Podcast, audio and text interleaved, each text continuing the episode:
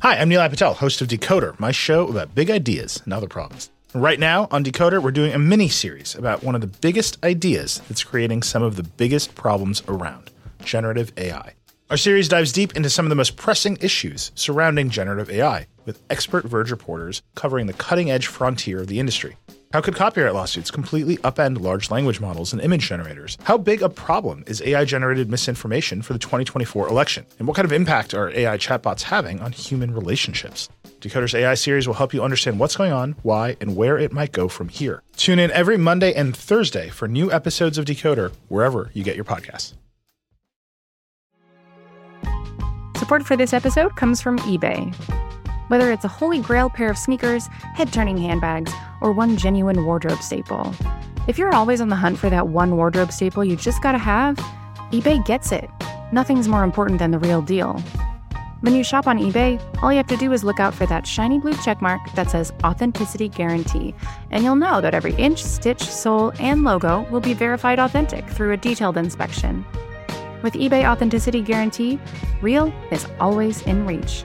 Ensure your next purchase is the real deal. Visit eBay.com for terms. You're listening to the Vox Media Podcast Network.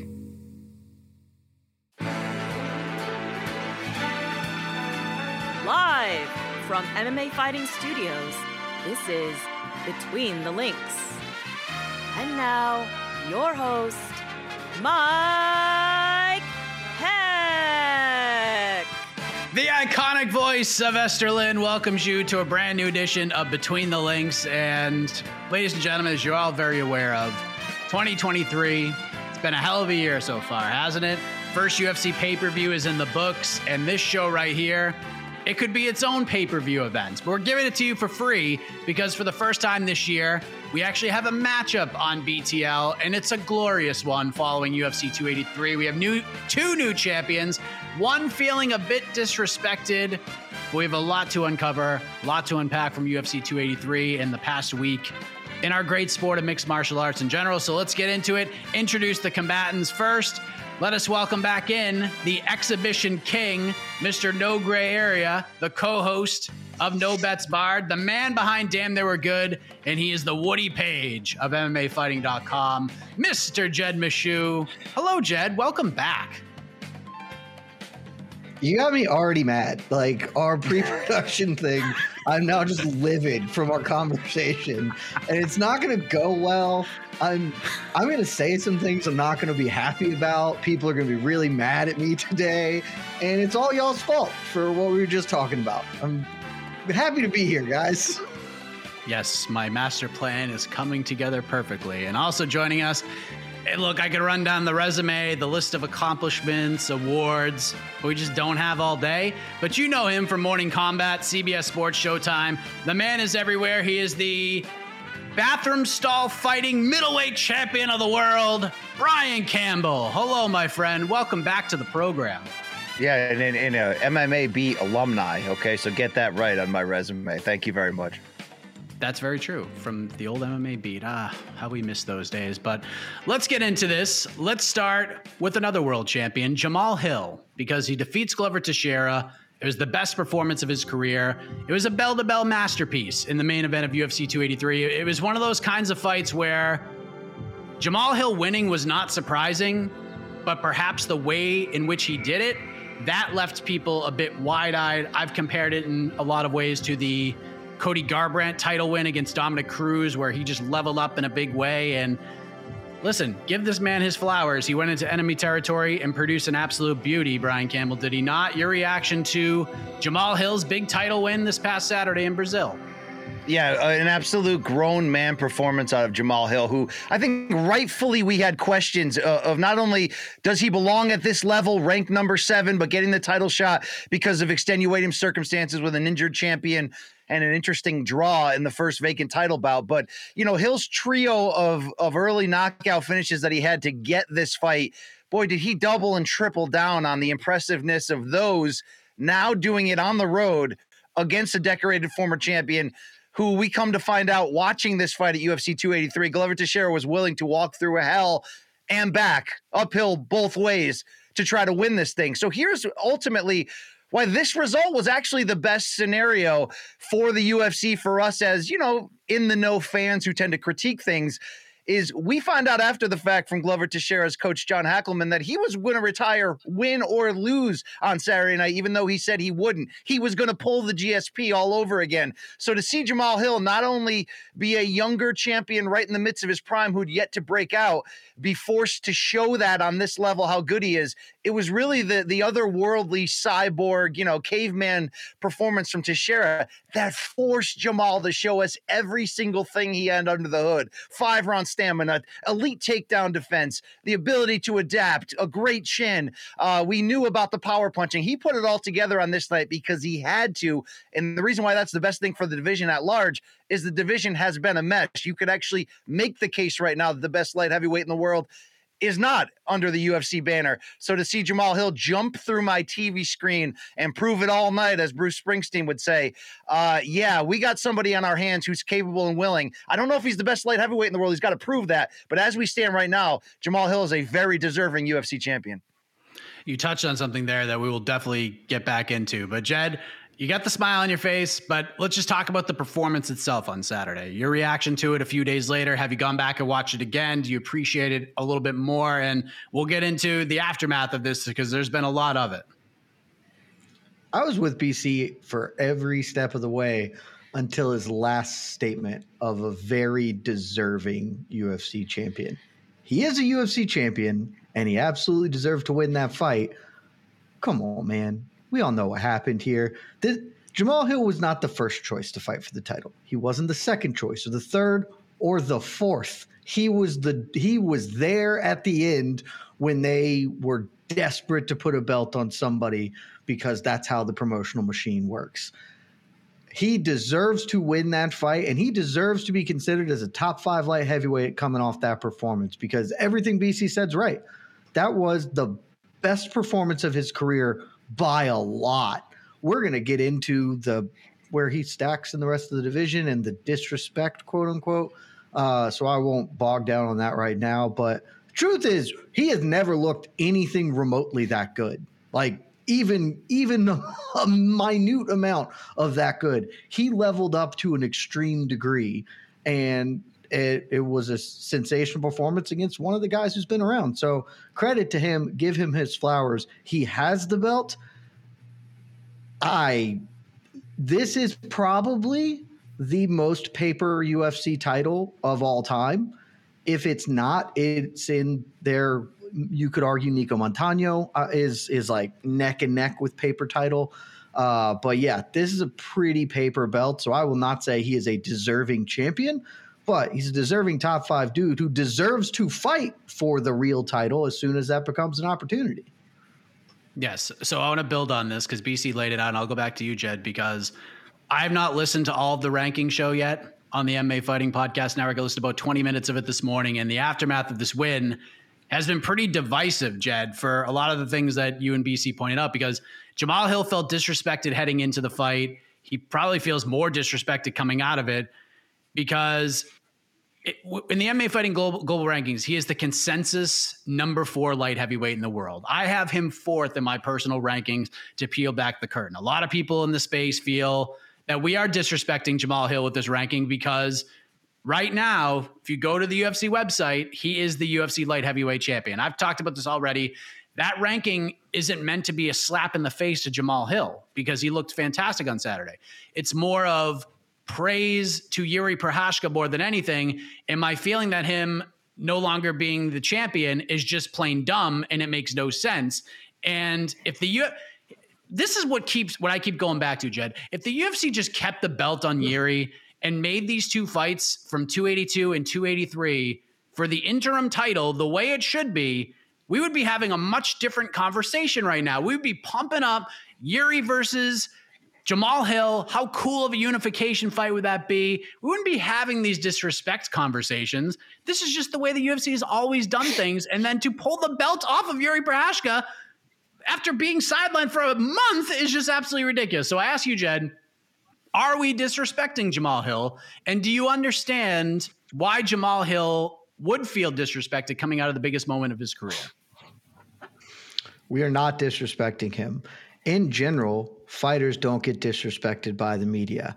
There are key exceptions. I'm usually the exception because I'm usually here telling you that Michael Chandler sucks ass. A take which I stand by and will repeat as long as I have breath in my lungs. No one is saying that about Jamal Hill. No one, no one even really said that before. I was pretty close to being like, I don't think that he's very good because the tape said that he's not very good. And then he fought his ass off, and now I'm not here to tell you that he's bad. I don't know if he is as good as he looked on Saturday because it's literally the first time he has ever looked that quality. And we saw Cody Garbrandt look like an all world dominator against Dominick Cruz, and then look at where the rest of his career has gone. Like, I have no idea if this is a flash in the pan one time performance or not. We'll see. My suspicion is that it's not, and that he probably has leveled up.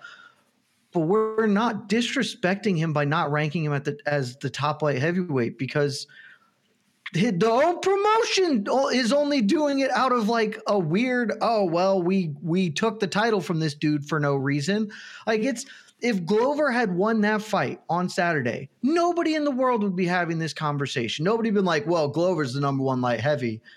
Because we know he literally lost to Yuri last year. It, it's the same thing. There is no reason that Yuri isn't the top dude. I personally also have Magomed Ankalaev in front of him.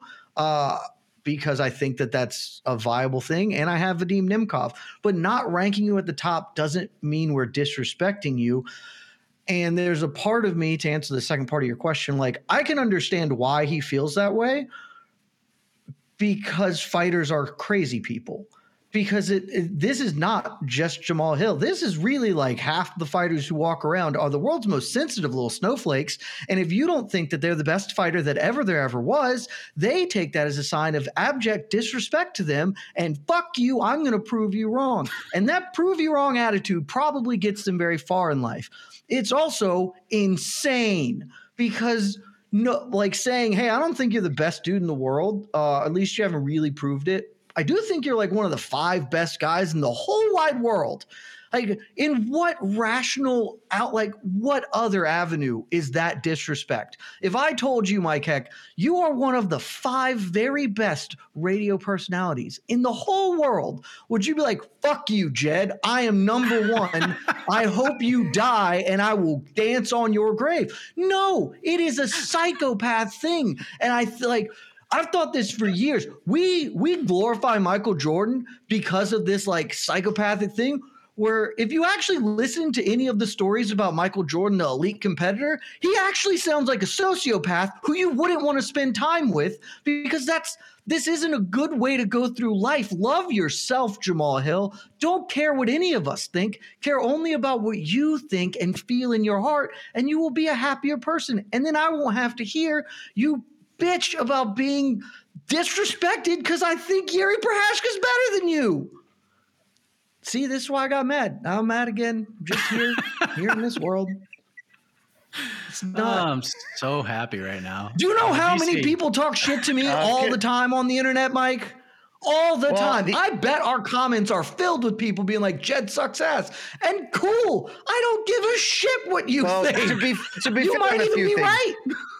Jed looks like he sucks ass, first of all. But second of all, uh, you know, there's going to be a scenario in which Jed takes a hot date to Dave and Buster's one night and forgets about these comments, and then you know he runs into a good time, not a long time, near the uh, Pop-A-Shot machine when Michael Chandler takes you out for that. But the only thing Jed was right about on this is that wouldn't be the first time. Jobs, wouldn't be the first time, BC. Our jobs uh, ultimately are to be, you know, critics and to fill time and to give hot takes. So it's a natural divide that's going to come between fighter and media member. But here's what I'll say ultimately about uh, the the Jamal Hill win and the disrespect. You, you look, there were there were a million scenarios this fight could have gone where our aftertaste as as critical fans and journalists would have been like, oh shit, man, even if it was a great action fight, the best light heavyweight in the world isn't wearing the UFC's light heavyweight title. In fact, you know, not even close. I'm just happy that scenario didn't happen because Glover was the craziest of the crazy people in the cage this night and was willing to to fight in a way that forced Jamal Hill to show it, as I mentioned. So I don't think there's any respect on Jamal Hill's performance. I think it's a a twofold argument here on the disrespect he feels. One is the natural thing that every athlete or team or coach, when they win a championship, says everybody counted this out, and it's like, dude, Jamal Hill, you were ranked seventh, so everyone is going to count you out and okay, not count you out because the betting oddsman had Jamal Hill as the favorite. I picked Jamal. I was about Hill to say, win, right? Vegas I- didn't I count him out. The money didn't. so so there's no real disrespect there, but I think it's just the natural of like any any person you know with a brain looking at the scenario and the hasty decisions UFC made to go from the Ankalaev Blachowicz decision and like you mentioned, just keep business as usual. Oh, we got to pull this bell off this guy. We got to have another title fight no matter what. That created a no-win situation for Jamal Hill, and the only way he could win it was by having the performance he did over five rounds. So I'll give him that pass. I think the flip side is the overall criticism he has received, which I've gone on record saying is I don't think it's necessarily fair in this instance. And here's what I mean. He's got a, a, a large group of fans and media who have decided they just don't like him, whether fair or unfair. And some of that is his public behavior, the tweets related to the aftermath of Dana White slapping his wife. Uh, to some people, it was the celebration in the ring, which went from inspirational and emotional to almost like "fuck y'all, y'all" type of deal. And look, that's his right; he can do that in that moment. But I don't, you know, I don't think you can even for Jamal look at those situations and not expect to get some level of, of, of bad feedback or people overlooking you or or whatever. I mean, I think in this case, all that stuff that's said, I think we have to separate it from this moment. As you said, give him his flowers. This was a con- considerable achievement. He went from, you know, not nobody, but somebody to somebody really special overnight now. He's got a lot still to prove. And, and even in this division, which is completely just in transition right now, uh, you know, post Jon Jones, there's still, you know, he's going to have to earn it the hard way and, and he's going to go out there and do that. But uh, I thought it was a little bit weird, guys, even though I, I thought his comments, even if I took them out of wrong contest or whatever about slapping and all that stuff, I thought it was abhorrent. I wouldn't want that on my Twitter account if I was a fighter. But I think people were using that distaste and just throwing as much negative to a certain degree at Jamal. I, mean, I saw a lot of media and fans, you know, people being like, yeah, man, it's just cool that he won, a great performance. But this guy sucks ass as a person. It's like he might or he might not. I don't know. But to me, that's a little bit separate from the idea of does he deserve to be called the real champion and not a paper one? And I think that performance, even with the messy situation, and it's fucking messy. Let's be fair. Dude, he stood out that night. He, you know, he he does he earned he earned everything. Come on. He earned a win. He earned a win over, I think I had Glover at the time ranked three or four. I'm not here to take that away from him. And I'm not here to take the UFC title away from him. I we talked about this on the ranking show. I'm just here to say that that in the scheme of quality UFC belts, that's pretty low on the bar. Now, if he's as good as he was Saturday, like I said on the ranking show that he has like he could legitimately offer Jon Jones problems, and I believe that like actual Jon Jones a LA heavyweight. I think he offers Yuri real problems. He has a chance to do that. I don't, but I you just can't tell me that like he deserves the full blown belt in the same way that like I don't know Francis Ngannou did when he blew Stipe's head off. It it's not the same. We I brought this up on the ranking show, Mike. I don't know if you ever got there, where it's like, do y'all remember how much shit Daniel Cormier got when he won the light heavyweight title? And I like nobody, I don't think anybody's giving people are giving Jamal shit for his personal choices. And I think that's valid because if you come out and say that you should hit women, or uh, that's an aggressive paraphrase, but you know, defend uh, domestic violence, in other words, like you, you reap what you sow there, man. Like I can't help you on that. I have not seen anyone be like, this dude had a bad performance or is a bad fighter. I have everybody's been like, wow, that was unbelievable. I haven't even people say Glo- here like Glover's washed, which is what you would expect if people were trying to neg him on this. Like, oh, Glover's just what? No, it's just like, holy shit, Jamal beat that ass, and that's part of why this sucks because this should be this triumphant, awesome moment, right? Where it is, oh, we've got a new dude here who's like real, like real, real. This is interesting. He's relatively young. We can get him and Ankalaev and Yuri can be going at it for years. This will be sick.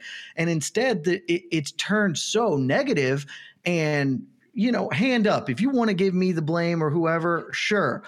But Jamal is part and parcel to that. Like there, there is a re. If he had not said shit after the Ariel interview where he talks about, I just want my chance, my opportunity to prove that I'm the best. That was a a heart touching moment like that that was a good moment and made me want him to succeed uh, and certainly to see him succeed and do well and then he's the one who fucked it up in the same way that you mentioned the post fight. His post fight started good, and then he immediately turns to fuck all of y'all. Like it. He he is a party to the perceptions that are being created around him, and those don't have to coincide with who he is in the cage. Most fighters, or maybe not most, a lot of really, really good fighters are not the best people in the world. That's just what goes along in this sport. But I don't I, I think that it's fair to judge him on all of this. Well, just just to paint the picture, um, going back to what I said earlier, had Blachowicz, Ankalaev, or Glover won the title, I wouldn't have had either of those guys at number one in my rankings. So just throw that out there. No hmm. disrespect to Jamal Hill. It's just the way that the division is. A very, it's a unique set of circumstances to get to this place. But does Jamal Hill have the potential to earn that number one spot after one more fight? Absolutely, he does, beyond a shadow of a doubt. It just all depends on this how this all plays out. So BC, how does this all play out? Let's go back to you. How do we book Jamal Hill now? Like, do we keep him on ice and let's hope that Yuri is just the freak of nature we all believe he is, and he can heal at super incredible paces, or do we go with somebody else, let Yuri rest, and then he gets the winner? Like, how would you do it? It's it's a it's a slippery slope because I think the rightful move right now, and we've already heard Jamal say that he's willing to wait a certain amount of months, you know, to find out if Yuri's comeback is as quick and aggressive as, as Prochazka has has told, uh, I believe Ariel that that it that it's looking to be. So I think the best, the right move is to rematch Blachowicz and Ankalaev, but I don't think they're going to get that because they both sort of violated the unspoken UFC rule, which is you know we put you in a big fight, you go out there and you fight to the death to try to earn it. You don't sort of backdoor your way into a draw and then argue about it afterwards. Uh, they could just as equally easily go, no, we run this place. Ankalaev is probably the best live heavyweight under our banner right now, even with that draw against Blachowicz Which was disputed. I mean, you know, Ankalaev didn't score the fight, but in my opinion, he didn't do enough to to leave no doubt and stamp it and go for it. So uh, could they just reward him and give him that as a stay busy? They could, but I think there's interesting potential in building towards a Hill Prochazka fight. In the in the promotion could understand this. You know, Jamal's 31, but he feels like he's like 24 to us because he did kind of come not from out of nowhere, but from a position that we didn't look at him as a monster threat, and then overnight here he is.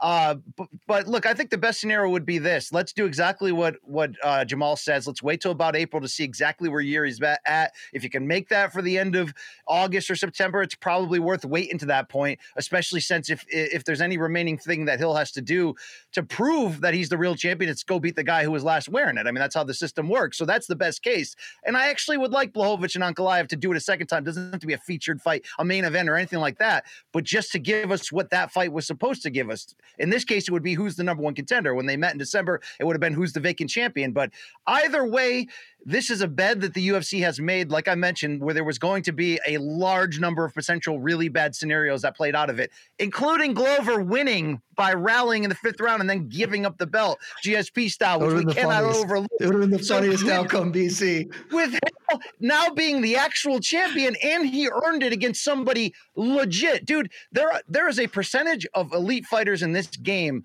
that would have bu- that lot of them that would have buckled under what Glover did. Even in the fifth round, when I'm watching through my fingers, he took Hill down and went to full mount. It's like this could have been Anderson Silva versus Chael Sonnen all over again. And I'm actually glad it wasn't because Jamal Hill showed me enough to say, like I said, I don't know for sure if he's the best, but I'm not going to sit here and really make any complaints about him actually being champion. And if we have to wait for his first test to be against the guy who just held it, let's do exactly that. Jed, we waiting for Yuri here? What are we doing? I just want to briefly say it would have been one of the funniest things that's ever happened in this sport if Glover had won the belt and then immediately retired and left it after after all of the nonsense. It would have been just the biggest fu from Glover. I don't think that's what he would have intended it as, but that's certainly what the UFC would have taken it as, and I would have died laughing.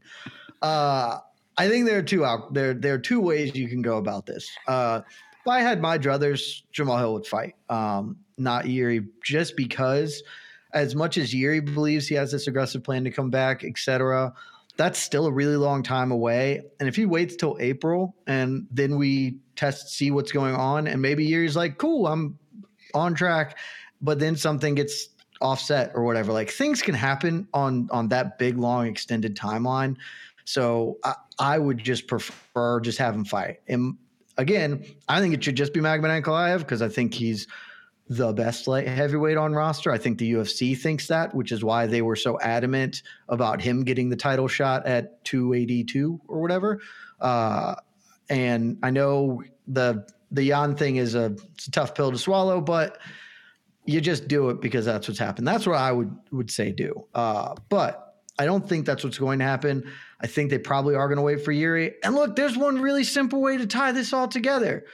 I know Conor McGregor just came out and was like, they offered me TUF and they are going to do Michael Chandler. That seems like the worst idea possible because Conor hasn't fought in two years. And I don't know, putting him in Vegas for an extended period of time feels like playing with fire. Uh, whereas instead, bring Yuri in from the mountains of, of the Czech Republic and let him be weird on television for a really long time as a TUF coach. And I won't tell you I'd watch TUF because I will never do that to myself because I love myself. But that's at least like a compelling thing that they could have the the Yuri versus Jamal as coaches and kind of the, they're very different styles, uh, personalities, and you can can build, as BC was saying, a guy who feels new, who we don't have that much experience with, and frankly, with Yuri, it's, it's very similar. So you can let both of them get some more time in front of whatever fan base is that watch TUF. You can build to this fight we're not just burning the eight months while we wait for Yuri to get back. And it that seems like if they're insistent on doing TUF, do this. This feels like the best way to do it. Something tells me I mean- this. Yeah, go ahead, BC. I mean, um, you know, here's the deal, Jed. I mean, great idea, and it would bridge that gap. But you think, you know, T- TUF's already a dying brand that only Dana defends, and so we're going to put Jamal Hill and Yuri Prochazka's personalities at the top of there. Like that's not a uh, recipe for success. I can't believe you said something there that you I don't think there is a recipe for success with TUF. you, you said, you know, Conor McGregor to TUF doesn't interest you. Here's the deal. I don't like TUF at all. I watched the first season, right? I watched the heavyweight season and I watched the strawweight season. That's really about it. But you know what can get me back there watching it? And just about every casual fan, I get, you know, you can link me in that group if you want to. Is Conor McGregor with a messed up personal life gone forever, coming back to this dead franchise reality show, Real World, and trying to revive it? I think that's a brilliant idea and probably the best thing you could do to try to save the show. Bring, you know, a guy who has history on there and the sport's biggest personality of all time. And you said, oh, put him in Vegas where there's trouble. Look, there's going to be trouble wherever this guy goes because that's the life he chooses to live. I'd rather have him in an environment that's filled with trash talk and mano a mano and training and get Conor back into that that that role again, right? Whatever is less left of that mystic magic, which to be fair, I'm also tired of the whole Conor experience. I think though you put those two back together, that's that's a oh, there's something there, but uh, I don't need to see these two light heavyweights in a in a reality show at all. Um, it, I just need this division to get back on track. I don't know if there's a scenario where Jon Jones loses to Ciryl Gane and then sheds some muscle and comes back down and fights for this title again by the end of the year. I don't know what's going to happen for the future of this division. But said it before, I'll say it again. We actually have a young, exciting, viable guy on top right now. So if it is Uncle Ankalaev yet next, or it is the the, the former champ there, Prochazka, who I believe gave up the belt on his own, the UFC did not strip him like you guys were saying. I, I believe that's what my research tells me. That's But, uh, That's listen. No, no, no, no, no, no. What what this is? if you is, read through the lines. yeah. What this is Let me is this is defensive this is power slap. You know, yeah. Yeah, this is this is Terry Francona. this is Terry Francona being fired from the Red Sox, but being but it's being presented as it's an amicable we're, split. we're part we're parting ways. Yeah, that's that, that's exactly what that is. That's Tom Coughlin getting to stick around for another year, even though he's a terrible coach of the Giants because they won a Super Bowl. Like that's just how it was presented. I it still doesn't make sense. Even Yuri, like the UFC could have just been like, Yuri, this is dumb. Like, why would you vacate the belt? We're not going to let you do it. And they were just like, okay, fine. I, it just none of it makes sense. Wasn't. Yuri's idea. Yeah, I don't think so Uh, either. But we can we can talk about TUF and all that stuff. And I have a feeling that this topic is going to come up again. Oh, so God. stay tuned for that. But let's God. move on to the next topic. We have a lot of UFC 283 to talk about. The point for round number one goes to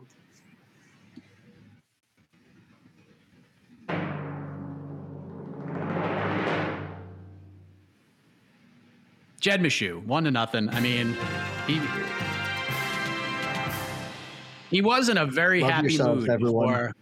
Yes, he was in a very happy mood before we hit record here, but five minutes before uh, change. But let, let let's Hi, I'm Nilay Patel, host of Decoder, my show about big ideas and other problems. Right now on Decoder, we're doing a mini series about one of the biggest ideas that's creating some of the biggest problems around generative AI. Our series dives deep into some of the most pressing issues surrounding generative AI, with expert Verge reporters covering the cutting edge frontier of the industry. How could copyright lawsuits completely upend large language models and image generators? How big a problem is AI generated misinformation for the 2024 election? And what kind of impact are AI chatbots having on human relationships? Decoder's AI series will help you understand what's going on, why, and where it might go from here. Tune in every Monday and Thursday for new episodes of Decoder wherever you get your podcasts. Support for this episode comes from eBay. Whether it's a holy grail pair of sneakers, head turning handbags, or one genuine wardrobe staple, if you're always on the hunt for that one wardrobe staple you just gotta have, eBay gets it. Nothing's more important than the real deal. When you shop on eBay, all you have to do is look out for that shiny blue checkmark that says Authenticity Guarantee, and you'll know that every inch, stitch, sole, and logo will be verified authentic through a detailed inspection. With eBay Authenticity Guarantee, real is always in reach. Ensure your next purchase is the real deal. Visit eBay.com for terms. let's talk about Glover Teixeira because I think he deserves to be talked about here because, like we talked about, Nonsense's retirement after loss, would have done it anyway. So, Jed, I'll start with you. The, the, the way the way this man finished his career, winning the belt, having an all-time classic with Yuri Prochazka, a fight he was a minute away from winning, and then just showing this incredible toughness in this Jamahal Hill fight, like BC laid out, takes the dude down, mounts him. We're sitting there at the watch party, like this is actually going to happen right now. But credit to Jamahal Hill. But considering what this man was four years ago to where he ended things, like how will you talk about this man on damn they were good? we talked about doing one um, and we will at some point he uh his career has been fascinating if you look at it in the totality right? Because for years he was he was the guy who wasn't in the UFC we'd heard all about him forever. Hackleman um Chuck Liddell you know been telling us back back in the days when he was in the WEC, but then he had the visa issues and prolonged prolonged stretch where he can't make it in into the organization. And it's like, okay, and he finally gets in. He finally makes it to the UFC in 2012. 10 years ago, by the way, uh, over 10 years ago, when he was 33. Like he's old at that point for in the scheme of MMA. Like I remember at the time it was I mean, it would have been great if we could have got him in his prime, but we're at least getting him here just before the prime goes. He can still get some. He makes the title run, falls short to Jon Jones. A lot of people fell short to Jon Jones. It is where it is. And that was supposed to be the end. Like that was the end of his career. Because after the Jon Jones loss, like he picked up some more. He would win some fights, lose some fights. Uh, Anthony Johnson just did rumble things to him. Uh, Gustafsson knocked him out and he wasn't he was just going to be a guy who maybe didn't make it to the UFC during his best years and so we never got to see that and instead he was just a dude a very very solid guy top 10 in the world for a good stretch and in the last like 5 years his career has had the most incredible renaissance where if you had told me in 2018 2019 right like 4 or 5 years ago Glover Teixeira is going to be a first ballot Hall of Famer. I'd have been like, that's insane. Like, I, what what is he going to do? Is he going to win the light heavyweight title? And damn, he actually went and did that. like he it he he put together this unbelievable run with unbelievable performances too down the stretch at a time when he shouldn't have been getting better.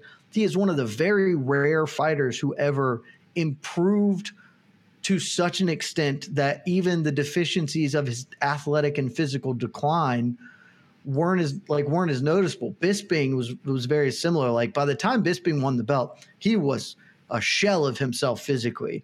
but his his tactical and technical improvements had been so great. And the and let's be fair, the division broke pretty nicely for him in some ways. Uh, that that it worked out for him. And and Glover had the same thing. Like certainly the timing helps. I don't think he's ever the champion if Jon Jones just decides to have his shit together and stay at 205. But that's not what happened. And instead, he gets to have this unbelievable late career run where, with one of the best fights that we've ever seen against Yuri Prochazka, a, one of the most incredible performances against Jamahal Hill, not in that he won or even looked particularly good, but just the heart and the toughness and the mental fortitude he showed in that. Like you, you don't see that from most men ever. So, uh, just I don't remember the prompt here other than to talk about Glover's career, and it was sick.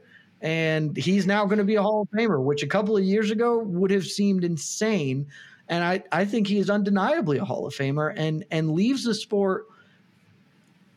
I, I know he's going off a loss and a pretty tough loss. Still leaves the sport one of the best retirements that this sport's had, which speaks a lot to how bad MMA retirements are but also just the fact that he's going out after that kind of performance against a, you know one of the best guys in the world. Hats off to him, man. Never saw this coming. BC, 10 years from now, after multiple more awards that you and Luke have won, when someone asks you about Glover Teixeira, how will you respond? That's not BC. That is uh, that is George and Jed right there. Uh, to me, he ended up being like the American. I'm sorry, the Brazilian Randy Couture. Like you know, Randy Couture is not Captain America. He isn't like this. He does not doesn't become an action movie star without doing things in his supposed twilight that you thought were impossible in the most like grassroots, organic way possible. Now I say organic without seeing anyone's blood test. I think you get my point right there. But like the the reason why I make that comparison is because Randy to, to, us of a certain age is like a Paul Bunyan type, you know, legacy to him that that almost that like supersedes the accomplishments in the two division champion. Now, I mean, it goes hand in hand at the same time, but the Glover thing is interesting. Is is that the late run in the championship allowed him inclusion with those of his contemporaries, the legends from Brazil that started in Pride, although his his path was different, but or he's around the same age as Shogun, who went away on the same night. Legends who went through Pride just had a I mean, really, an inhumane level of chin and mental toughness and focus. But, you know, he didn't accomplish the same thing as those guys across the board uh, Wanderlei, Big Nog, Shogun, uh, you know, Anderson, whatever. He gets inclusion in that group because he finally became a UFC champion and because this Twilight was so productive on such a high level, but he has his own unique legacy within that that is literally like the coolest legacy you can have. It's not just that you know we didn't see all this coming. It's like how many guys' careers end for injury or their chin falls apart or they just physically get too old. A lot. But you do wonder how many guys just get to a certain point where they don't want it anymore or they're not willing to work as hard or harder than they ever did. Glover is like that rare good things happen to good people, especially in this awful current MMA, you know, news headline climate that we're in. But it's also what happens if you try your absolute hardest for as long as you possibly can and you want it like you've never wanted it before and you're suddenly getting better. He's getting more dangerous because, as you mentioned, like Bisping, it's the experience. It's like when that when the experience catches up with the physical, you know, usually the physical falls apart quick. He was able to hold that together for a stretch where it's like his last two fights were spectacular defeats. Uh, you know what I mean? Like one in which he like got submitted by a non non jujitsu practitioner when he just collapsed in exhaustion yet the the purity of the heart that he showed in those two fights those were like arguably the two biggest wins of his career. Like not even counting the upset you know uh, victory over Blachowicz which was just like one way traffic and went his way storybook ending. These last two performances showed you that he not only still had it he may have been more dangerous and a better all-around threat and just altogether more incredible in this in this last two fight stretch than he ever was in any other point in his career. Who peaks like that at that age on the way out, right? I mean, maybe Randy Couture. So I like that although Glover's never going to beat Big Nog and all those guys for the amount of combined championships and names that they beat, he's got his own unique tag on him for being like the ultimate guy's guy, the, the nicest guy in the room, but also the toughest and the coolest. And that's exactly who he's been. And I actually love, you know, the way he went out, it, it was a freaking Rocky story. It was the ending of Rocky One. Spoiler alert. No, Rocky doesn't win. But he wins. You know what I'm saying? Glover Glover won this. He figured out how to beat this game in his own exact way, and maybe him, win, you know, winning in a dramatic fifth round uh, victory and then putting the putting the belt down in the middle of the cage would have been like the ultimate, ultimate, you know, move. But I'll take what I got from Glover, you know, as a consolation. 100% well said. And the beauty of this all is that he's still going to be around. He's got Alex Pereira still winning titles and maybe going up and fighting for a second one if things fall in such strange ways. And he's coaching a whole other generation of fighters in New England that just always seem to win when Glover is in their corner. So the, the man's going to be around for a long time. He's a tremendous ambassador for the sport. And we have obviously we'll, we'll continue to see Glover Teixeira at UFC events in the future, just no, no longer as a fighter. And much respect to Glover Teixeira. What a career that man had. So let us move on. Well said by both guys. It's almost unfair to give a point here, but we have to do it. So the point for round two goes to.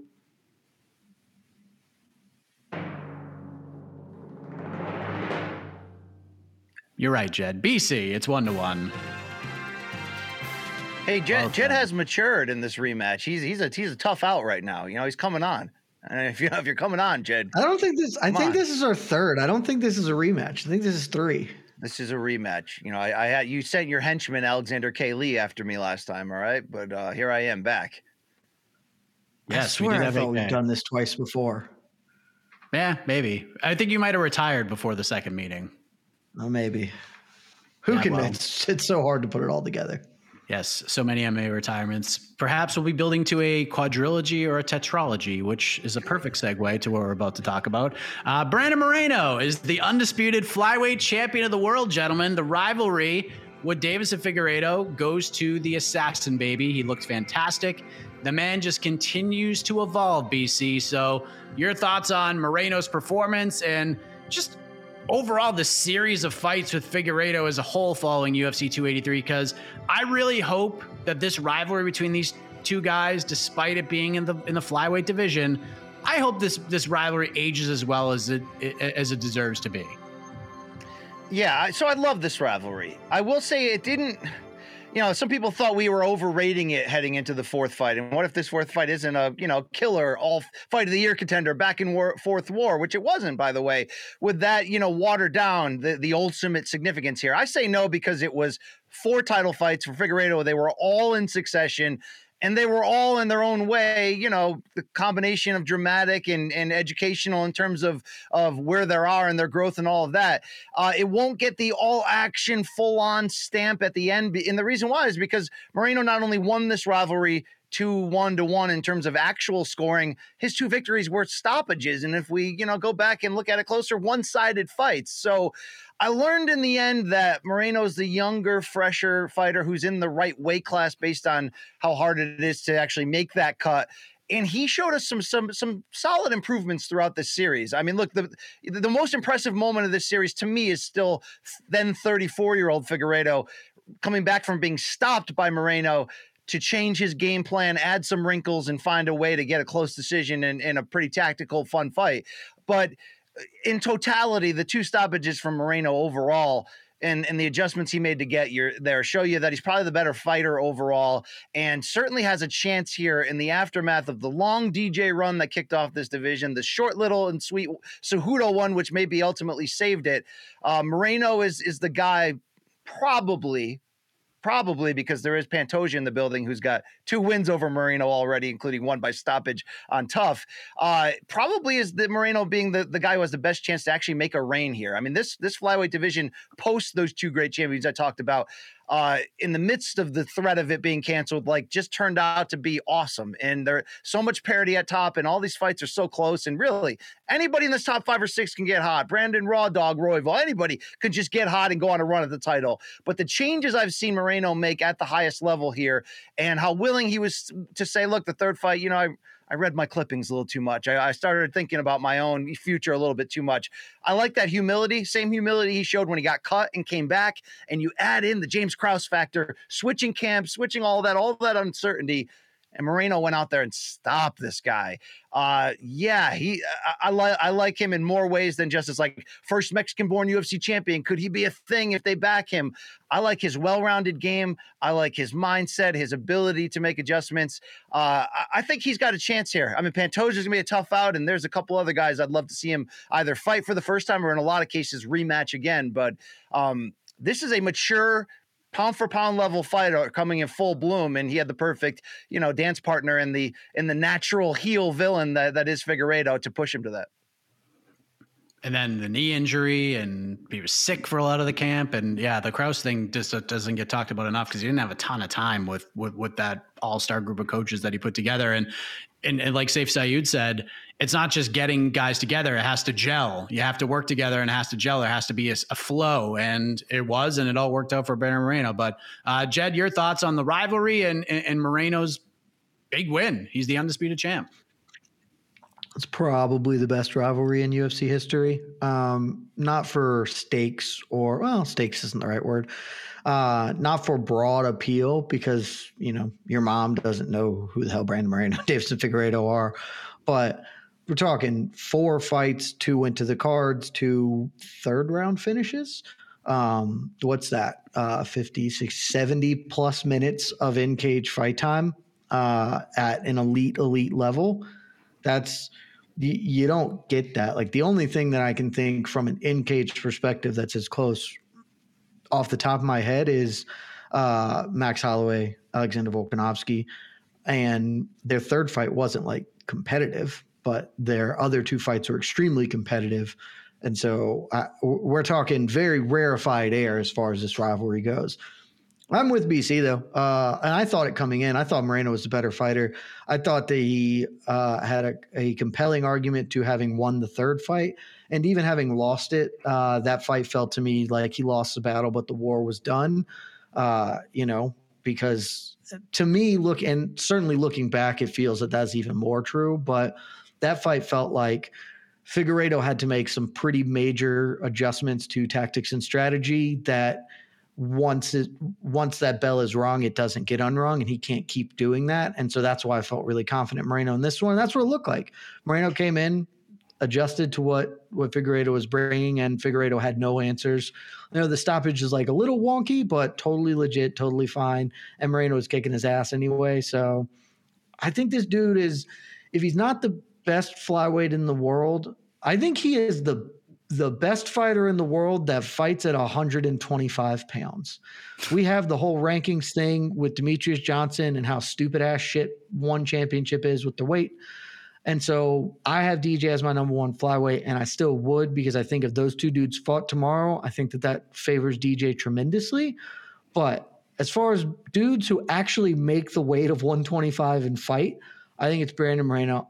And I think that he is going to really start to solidify his career legacy in the upcoming fights. I, I think he is going to put the wood to Ali Pants. And I like Pantoja, but I think Moreno is just uh, he is ascending right now to being that dude.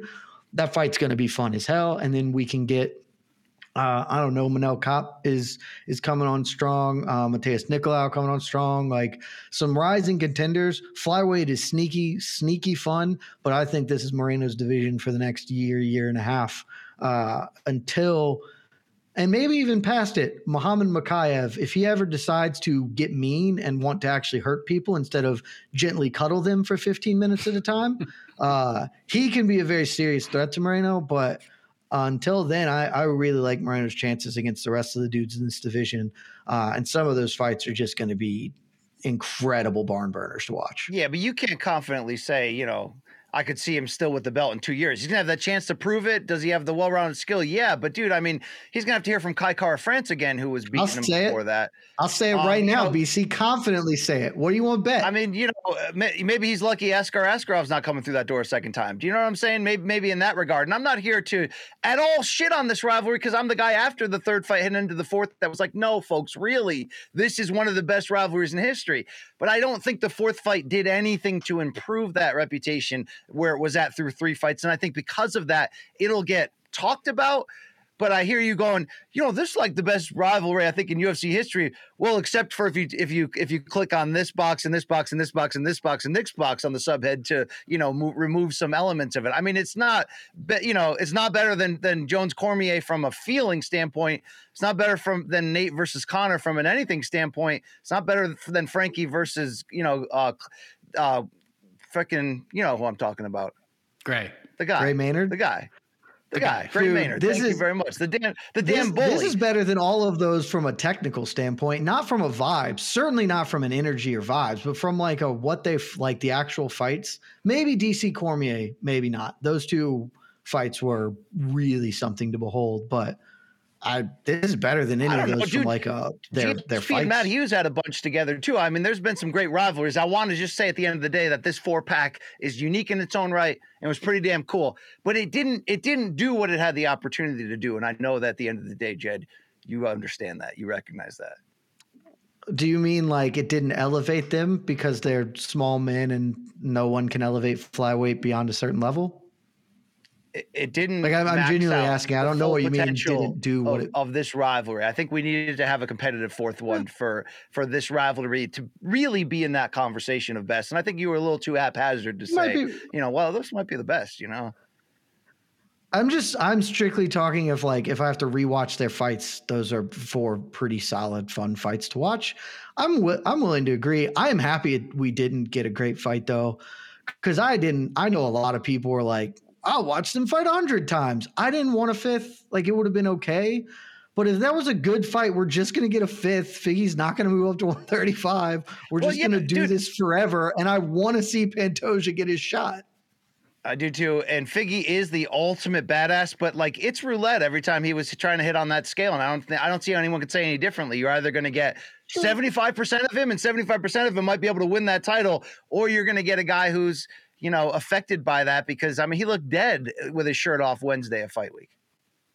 He a thousand percent did. My problem is that I think 75% chance to win a title is better than a hundred percent chance to get thumped up at bantamweight because Figgy ain't gonna have a good time up moving up a weight class, man. I mean, it'll be a It short time. It's just gonna but, be problems. But, uh, yeah, unless he gets Cody. Garbrandt, I'm standing here. I'm a man asking the MMA gods, give us Figgy Garbrandt. I know Garbrandt's fighting some dude. They talked about doing it at 125.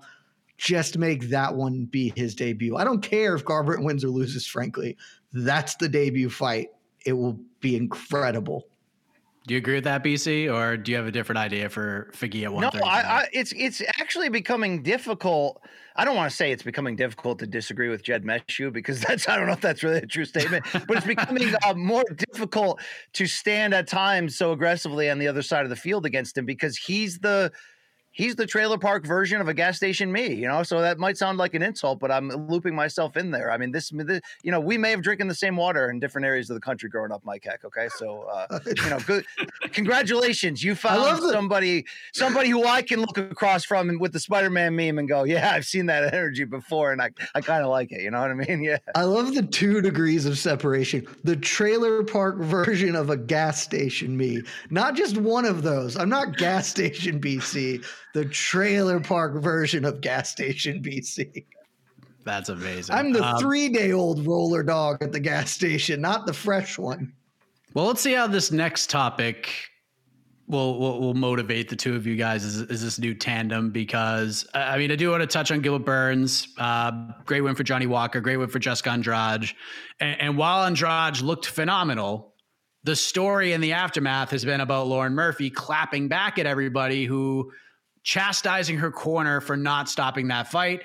Obviously, Lauren Murphy took a lot of damage. The craziest stat to me that I saw was that she took like 30 less significant head strikes over those three rounds than Zhang Weili and Joanna Jedrzejczyk took combined in their first fight over five rounds, which is friggin' insane. But BC, Lauren defending her corner. We've seen it many times before. That's what fighters do.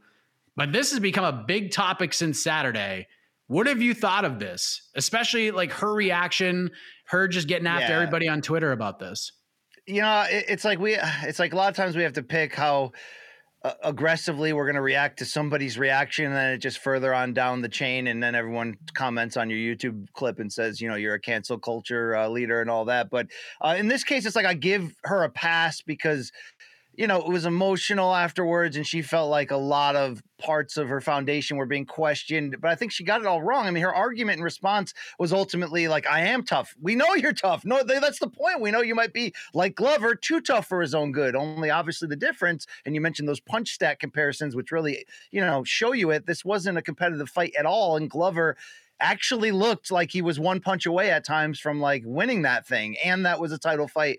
And he has a history of not just fighting through craziness, but being a finisher, a two, you know, a two way finisher, if you want to say it. Whereas that's just not you know her history.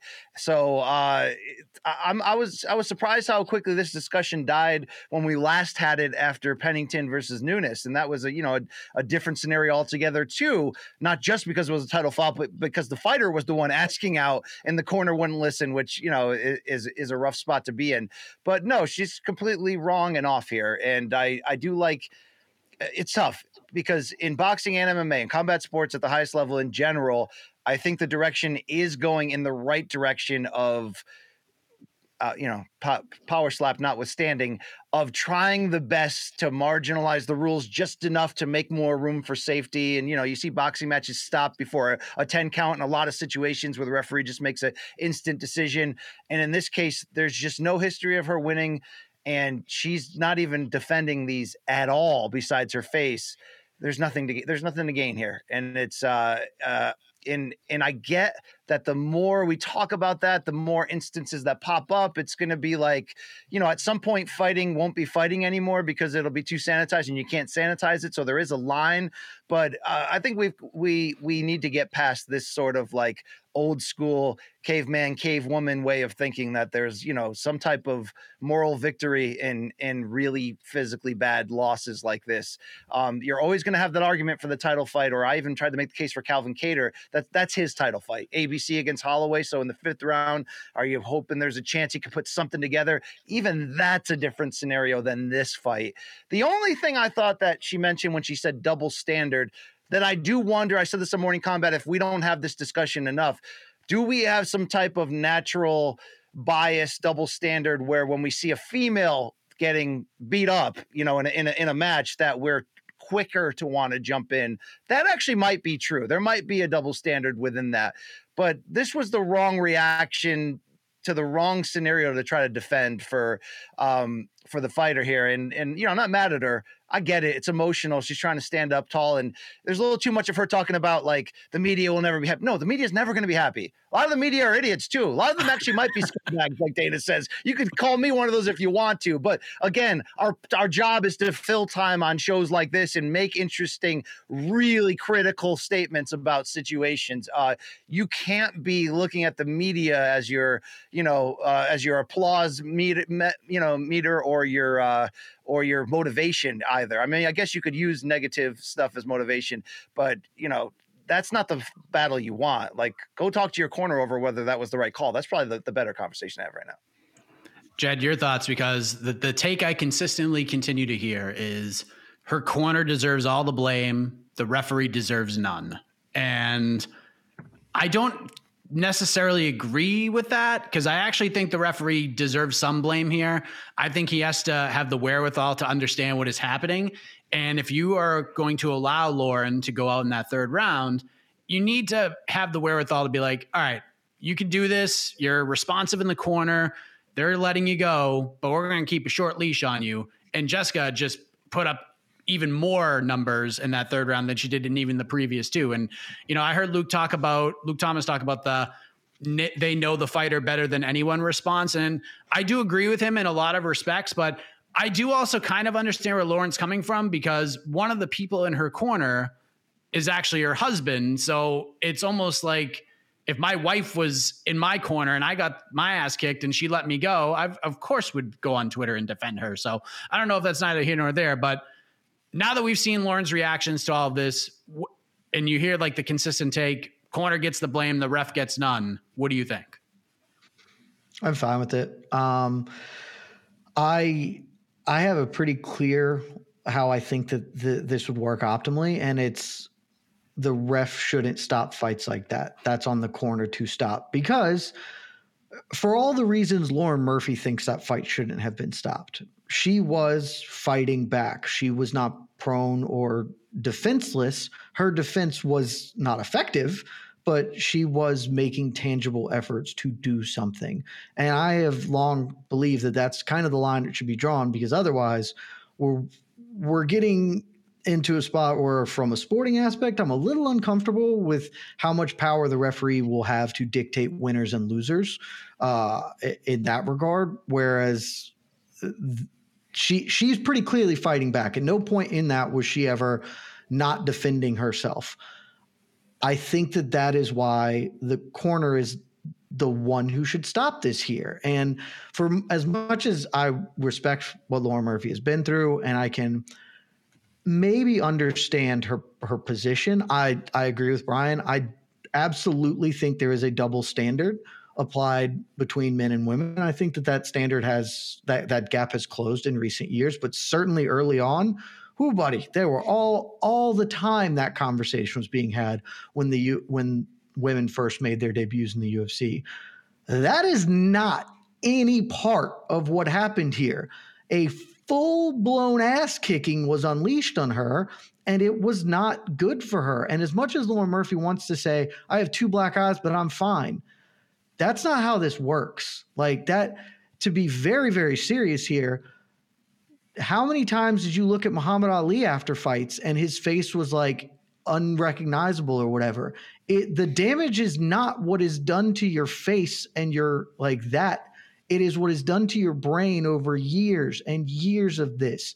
And Jessica Andrade, undeniably one of the hardest hitting women in this sport, put 96 freaking significant strikes on her in that last round in a fight where she couldn't win where it was very evident from the first minute that Lauren Murphy didn't have the tools to compete here. And that fight should have been stopped in the first minute, and it probably shouldn't have been stopped after the first round. But after the second round, when she was down, I don't I know what she was down officially on my scorecards. She was down 20 to 16 with and she, it's not like Laura Murphy's a finisher. She does not have the tools to win this fight.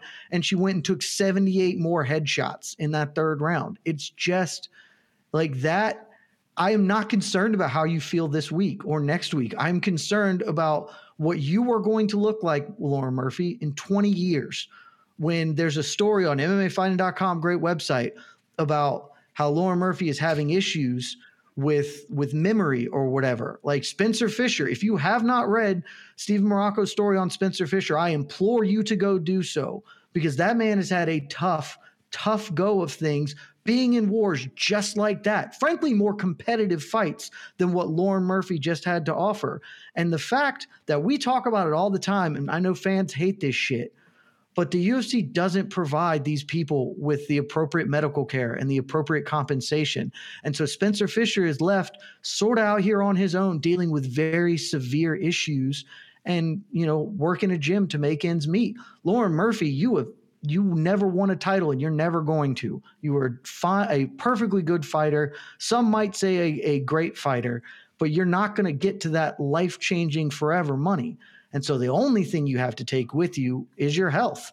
And every fighter leaves a piece of themselves in the cage. You've seen that from from the start of this sport to the start of boxing. You leave some, but it is a question of degree. How much are you leaving in there? And you may want to, but that is a decision made by you right now. And you have to live with it, not me. So at the end of the day, you can defend this.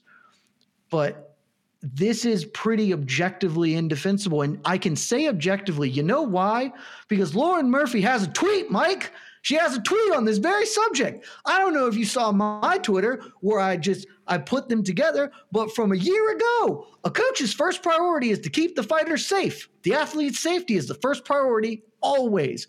Coaches or trainers that don't understand this or don't do it do not deserve to work with athletes. Hashtag not that hard to understand. So take it from her. Take it from Laura Murphy herself. This was not complicated. This fight should not have continued. And that is not disrespecting her or her toughness. It is respecting the fact that she has a life to live after this and that she wasn't going to win that fight. You don't win them all. Some days you get speed bagged. That was her on Saturday night, and it would have been better for all parties involved if her corner had said, "Hey, you know, it, it's just not our night. We, we've seen too much of this. We're gonna we're gonna stop it." And that's all we're asking for. Yeah. My, uh, I was Mike, gonna say, I thought I was gonna get Yeah, the, the sound effects from Casey. Mike, yeah, I don't really know where the, the applause. Yeah. I mean, you're about to you're about to get a point. I mean, there's no doubt about that. Go- I think ahead, it's Casey. possible I've been set up here because the irony of that moment, and that was impressive uh, from from a guy like that, right? From that guy, that, that guy over there, right? I mean, that guy just delivered. Is uh, he just made a Jamahal Hill like like uh, leveling up since last time I've been on the show? It's incredible, you know. So uh, so you know, from Oh, sweet dreams to sweet creams over here, Jed Meshew. Congratulations, man. You I don't know if you're the best light heavyweight in the world, but you just won that point. All right. I'm not. I am not. I also want to say on that note, uh, Glover should have been stopped after the fourth round. I, I understand why, and I have less of an issue with it just because that was his final fight. So, like, I, I at least get the inclination, like BC was saying, but objectively, that fight should not have been allowed to go to the fifth. I watched I it through do- my fingers, and the last time I did that uh, was uh, Mark Hunt versus uh, Bigfoot Silva Part One. You remember that one? Remember that bloodbath down under? That was Oh. that was uh, the last round of that. I was like, oh my god, you know that was yeah. all right. Fight was brutal. That was brutal. Uh, I, I do want to end 283 talk on more of a positive note. So, real quick, rapid fire. BC, I'll start with you. Uh, outside of the main storylines, who was UFC 283's sixth player award winner? Who was the the low key MVP? Uh, you know, it's weird. It, it'll probably, if if you ask this on a on a whole, go to like the the Bonfim Bros who like kicked your TV screen in, or Jailton Almeida at heavyweight. Like there was a lot of, I mean, look, there were 17 fighters in from Brazil and 15 fights on this card. There were a lot of like emotional breakthrough moments. But dude, how about 36 year old Gilbert Burns? How about like as much as he has been angling to try to get the type of fights that it seems he's teasing today on Twitter has just been signed. And I think Masvidal just tweeted something similar. Who knows? But it seemed He like he was going like the action fighter route for big money. But like this performance over Neil Magny and the the way he did it, like first of all, it was almost Chimaev like, and second of all, dude, he's still in this welterweight title discussion, like in a big way. So whether he does get Colby next or Masvidal, which uh, I could connect the dots and say that maybe he gets Belal next, I don't know, but like. No one thought he was washed or, or was. I mean, look, the, he- there's not enough truthers out there that he deserved a decision against Hamzat, right? There's not even enough people saying that he, we knew he still had it, but I think there was a belief that he was entering into okay, let's let me be my own Michael Chandler right now. Let me cash some big checks and make some action fights. But uh, if he commits to his ground strength, you know, he got in love with the knockout because he came, became so well rounded, and he did knock down the champ Usman in, in the first round of his title fight. Don't forget that. But if he goes back to being that dude whose whose whose main goal is to get you to the ground, um, when you look at the players out there, he's he could still win this thing.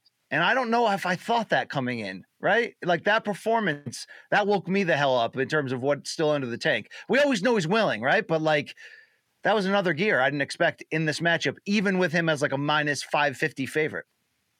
Yeah, much like you said, Jamahal Hill needed to do exactly what he did on Saturday night. I feel like Gilbert needed to do exactly what he did on Saturday night, and he did exactly that. So, uh, Jed, is it Gilbert Burns for you, or is it somebody else?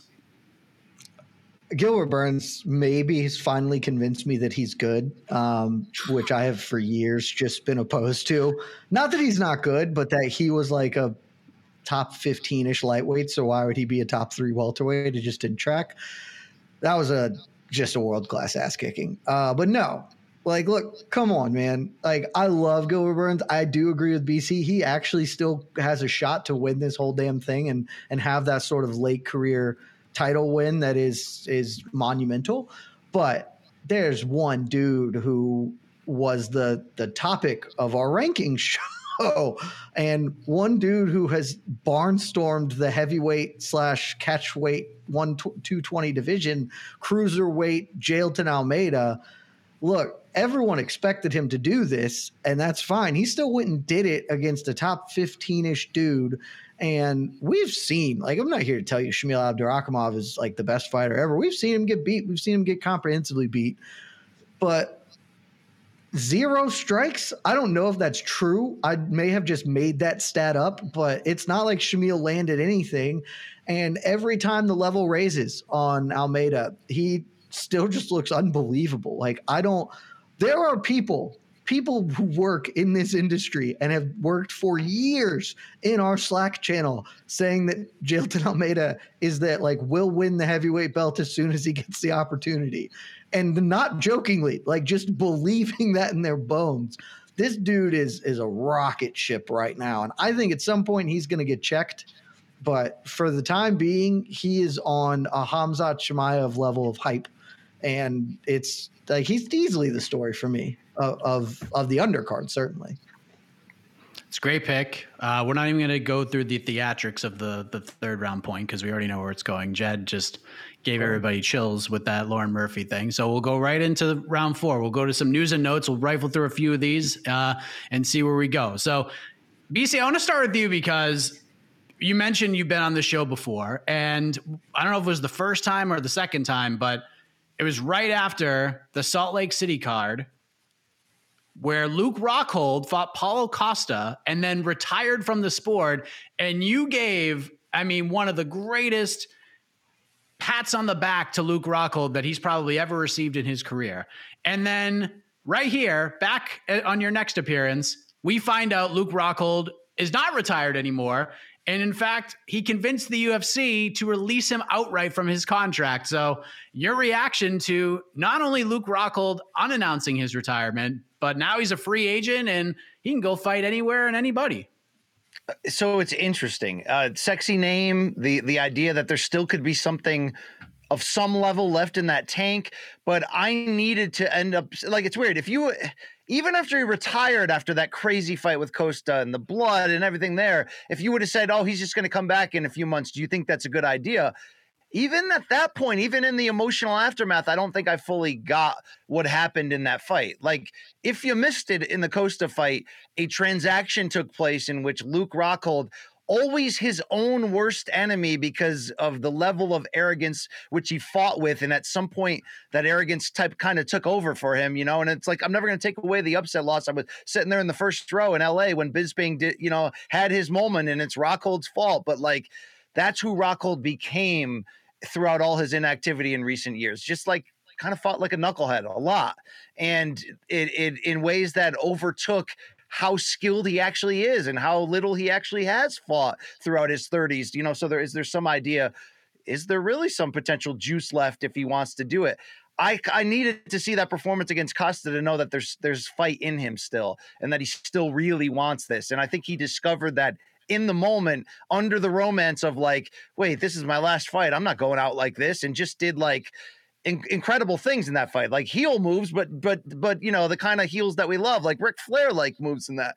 So I'm actually intrigued especially if he especially if he steps down the matchmaking and, and he mentioned he's a free agent for boxing or any you know MMA promotion, but he specifically doubled down on, well, hey, Coker and I have a good relationship going back to Strikeforce. I think him at Bellator, if he wants to stay the path of, I want to actually come in here to try to win the title at 38. That's kind of interesting to me, given the top 10 and the potential matchups there, which includes you know, Gegard Mousasi and, and the champion, of course, Johnny Eblen and Tokov's coming on February 4th as a big title opportunity. And, you know, you got Vanderford. There's still a couple names there. I kind of feel like he could make a run there. It could kind of be interesting. And I know that's not always what Bellator wants to be seen as, giving, you know, UFC fighters on the way out this potential to have another time under the light. But as long as he can rein in the things that led to his undoing in that in that final run of his career, uh, including the Blachowicz fight, which he looked actually physically incredible at 205 and just kind of, you know, leaves his chin out there, leaves his guard down in, in ways that are unexplainable you remember the Strikeforce version of him? You know, remember him who bounced back from fighting that alien Vitor in 2013 and and won on that run. Like, if that guy's still in there to some degree, it's not out of question that he's in some pretty interesting fights. You know, I, I know he'd probably prefer to take boxing crossovers and get big money. And if it's all about money, then you know, pay that man his money, go for it, whatever.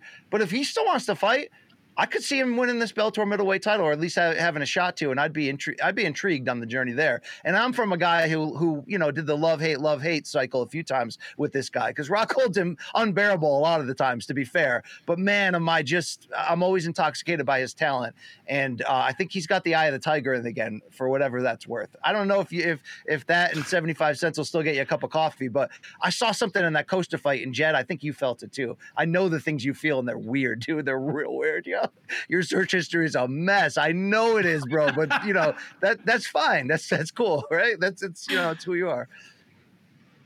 I hate that me and BC are so alike. he said a lot of things I agree with, Mike. Uh, I don't think that Rockhold has the juice anymore. Um, but I, I, my assumption is that he left whatever he had in the cage with the Costa fight. The Costa fight was. I am so upset. I have been really upset at MMA fighting for on very few occasions. One of them was the year that Max Holloway was fighter of the year because he beat Jose Aldo twice.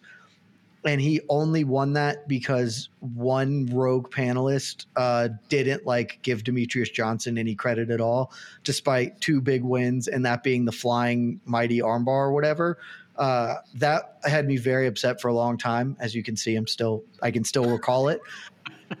I was incredibly disappointed that Rockhold Costa did not make our fight of the year list. That I was, in fact, the only person who put it in their fight of the year rankings this year or for 2022 because that fight was magical.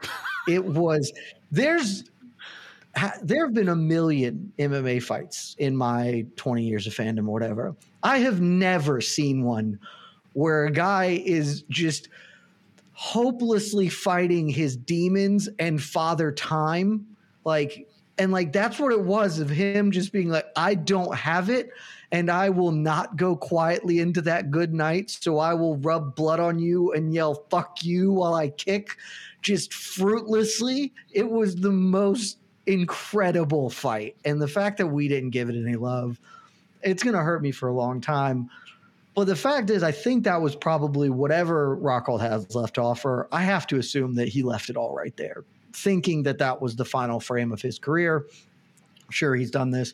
And this feels a lot like a cash grab, uh, which, you know, good for him. It's going to be a real, real tough scene to watch him get left hooked into unconsciousness by Jake Paul. But I think Jake Paul can throw a left hook, and Luke Rockhold has shown nothing in his whole career that says he can defend one. So that's probably how that's going to go eventually. Uh, but if he goes to Bellator, uh, like BC, I will have an odd fascination because this isn't the best dude in the world. Like by any stretch, he is not a Glover Teixeira level of good guy. But part of him is fascinating when he's not revolting in that some of the stuff he has done in a cage is unparalleled. Like I stand by this. I actually firmly believe he is the most incredible top position grappler I've ever seen compete in the sport because like Islam and Khabib and their ilk were un like we all know we don't have to go into that. Watch every second Luke Rockhold had on top of somebody. It was not control and just suffocating pressure. It was watching a man drowned violently because somebody is shoving their head underwater. He throttled Chris Weidman to a dis- like, and Chris Weidman is a good grappler, and Luke Rockhold just obliterated him every moment he got on top. It was the most in- incredible thing I'd ever seen fighting, and we got so few like instances of that, and I think that that's probably gone now. But if he goes to Bellator, like I, I will begrudgingly be interested in a Gegard Mousasi fight in a Yoel Romero rematch. I mean, Johnny Eblen will probably tune him up, but like those are fights that, uh, despite my better judgment, I'm like, yeah, I, I'd tune in. I would tune in. It's better than whatever the hell uh, Bellator's got.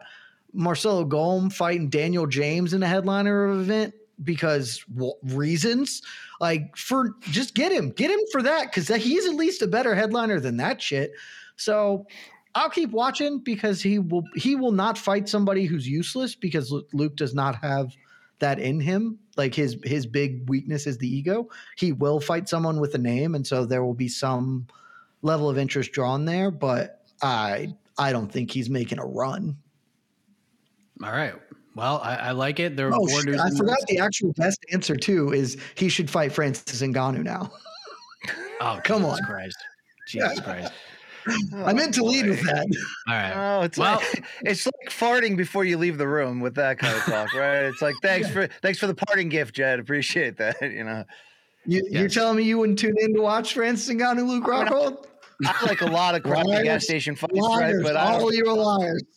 But you know, yeah, some somewhere deep inside of me, there's still a Rockhold super fan, and that guy is screaming no to that idea. So no, please. Dude, maybe we can get Rockhold Ver- Werdum now. Bring back that old magic in, in the Bellator. There we go. Well, uh, there were more news and notes, but for the sake of time, we were going to move on. Uh, we don't need theatrics, but we'll do it anyways. The point for round four goes to.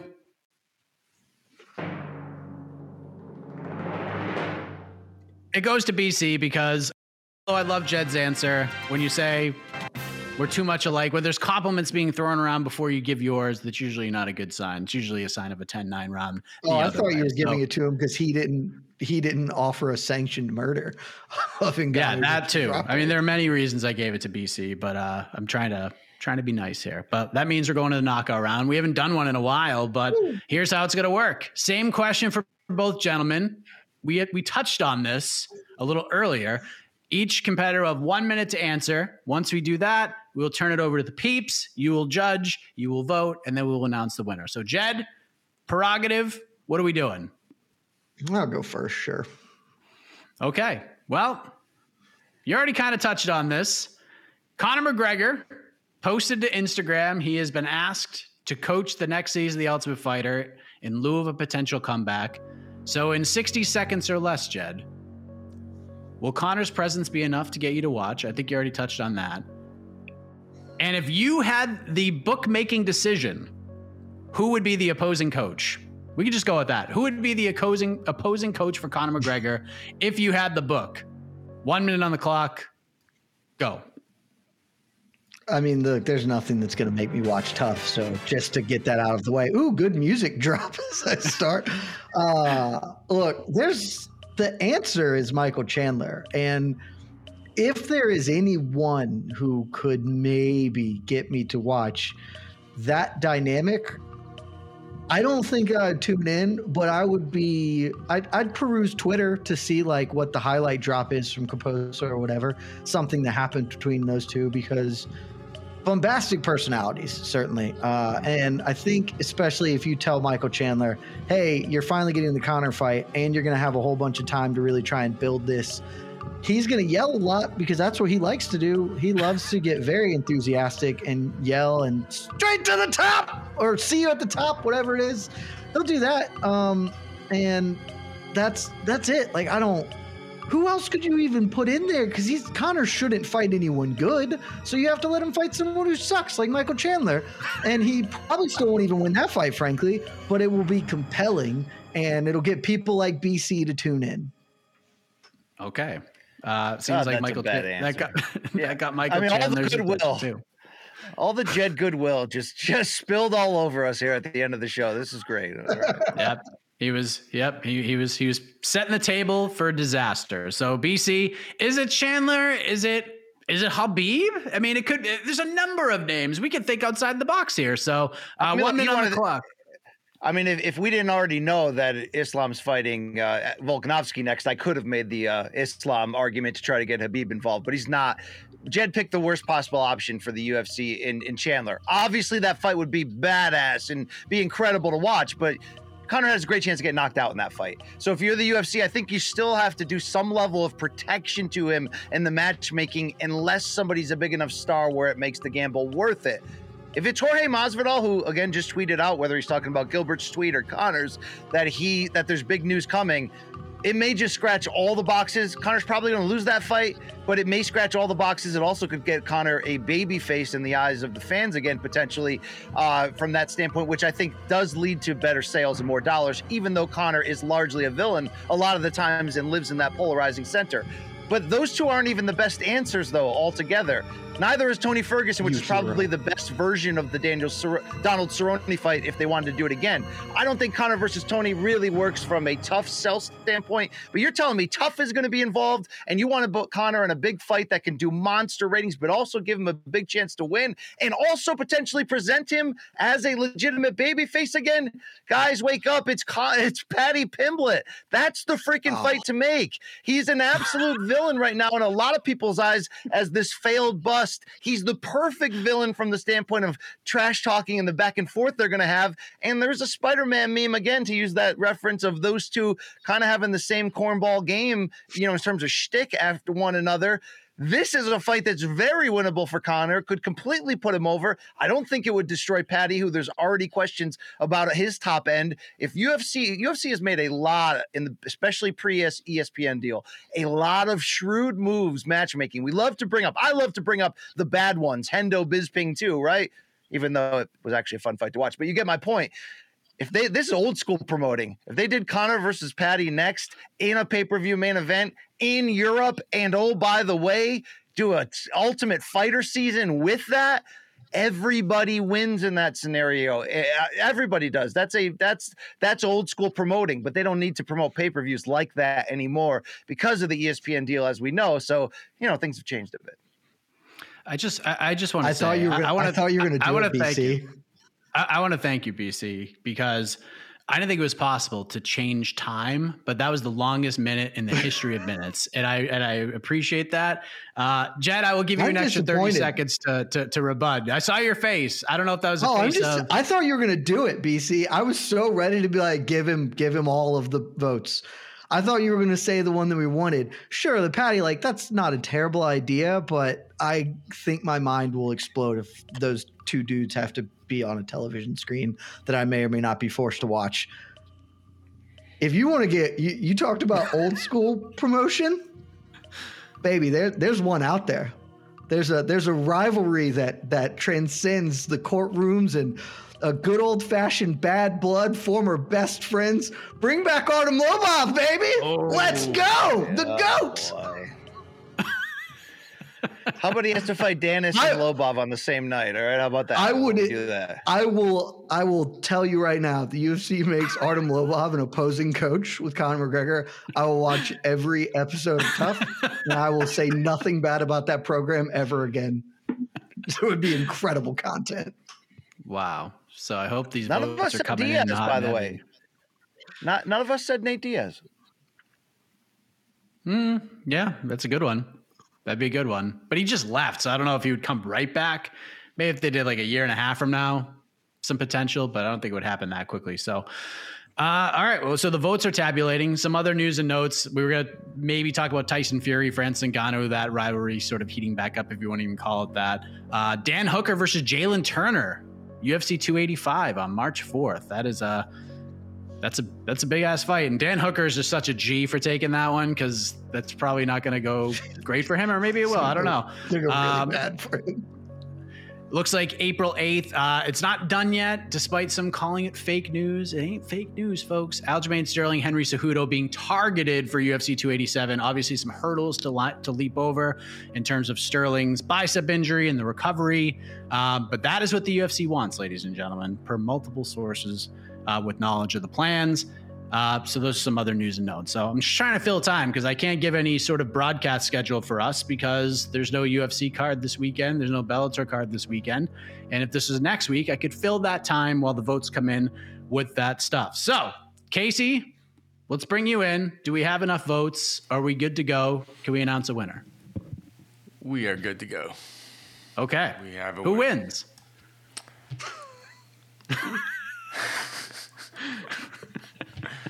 First off, spectacular final uh, 60 minute, uh, what, what, six, it felt like 60 minutes, 60 second closing round. I don't know why I have a clock up there, but um, It's unnecessary. unnecessary.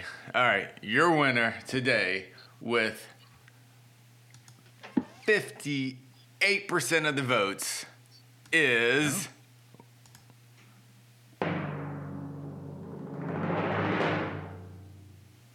And still undefeated, Mr. Brian Campbell. BC gets it done. Another award. Another award, another trophy, another championship. I don't even know. We have like 87 champions the BTL right now without an undisputed one, but uh, BC making his case, the Jamahal Hill of Between the Links. Uh, any final thoughts? You get 30 seconds to say whatever you want. You can Yeah. plug your stuff, whatever you want. I'd like to dance on Jed's grave here, but you know, out of respect for that guy, uh, I had to earn this one. I had to fight for it. I didn't think it was, you know, necessarily coming my way at certain points in here, but you know, I come from an award-winning show, so uh, if you watch Morning Combat, you know anything's possible like this, right? Go, as Yoel said. But uh, shout out to Jed. He put up a good uh, defense in return. But you know, us MK boys are a little bit different, though. Okay, I mean, can you get Luke Thomas on this show? I don't know. He's just, he's, you know, he's I'd largely angry all the time. But uh, you know that uh, pay, talk about a pay-per-view, Meshew versus Thomas. I'm I'm here for that one. Okay, Would be the angriest BTL of Yeah. all time. Yep, yep. This is. I mean that that you know, if I can use my time to promote that, there you go, right there. Well done, Jed. Any any final words? I, I mean, look, this is this is a great battle. I always love love competing against Brian. Uh, since he didn't promote his own stuff, really, I will promote uh, them saying, I am currently listening to the resume review of Fedor Emelianenko, so check that out from from the Morning Combat Squad, uh, and keep it tuned here because we are going to have a damn they were good on Fedor Emelianenko uh, coming out, I think Monday. So, uh, in anticipation of his final fight, the goat is hanging him up finally. All right. Fighting Ryan Bader, and what a moment that could be. Fedor riding off into the sunset as the heavyweight champion of the world. God, that would be the best. so everybody, I guess enjoy your your weekends off from major MMA. You got the Royal Rumble on Saturday, so that should be a lot of fun. So if you enjoy that kind of thing, then you can enjoy that. Casey, you can hit the music. We are done. We have made it through. BC's one minute has come to an end, and uh, we are happy you were able to join us for the first competitive edition of BTL of 2023. So thank you for watching. For Casey on the ones and twos, shout out to BC. For Jed, I am Mike Heck. Back here next week on Between the Links. Good night, everybody. This has been Between you the guys. Links, an MMA fighting production. I'm Mr. Lin. Thanks for watching. Hit the subscribe button. Happy birthday, Yankee! You're listening to the Vox Media Podcast Network. Hi, I'm Nilay Patel, host of Decoder, my show about big ideas and other problems. Right now on Decoder, we're doing a mini series about one of the biggest ideas that's creating some of the biggest problems around generative AI. Our series dives deep into some of the most pressing issues surrounding generative AI, with expert Verge reporters covering the cutting edge frontier of the industry. How could copyright lawsuits completely upend large language models and image generators? How big a problem is AI generated misinformation for the 2024 election? And what kind of impact are AI chatbots having on human relationships? Decoder's AI series will help you understand what's going on, why, and where it might go from here. Tune in every Monday and Thursday for new episodes of Decoder wherever you get your podcasts. Support for this episode has come from eBay. You know real when you feel it. And with eBay Authenticity Guarantee, you don't have to wonder. You know that every inch, stitch, sole, and logo will be checked by experts and verified authentic. Maybe it's a designer handbag, sneakers that pop, jewelry that shines as bright as you do. With eBay Authenticity Guarantee, you can trust that feeling of real is always in reach. Ensure your next purchase is the real deal. Visit eBay.com for terms.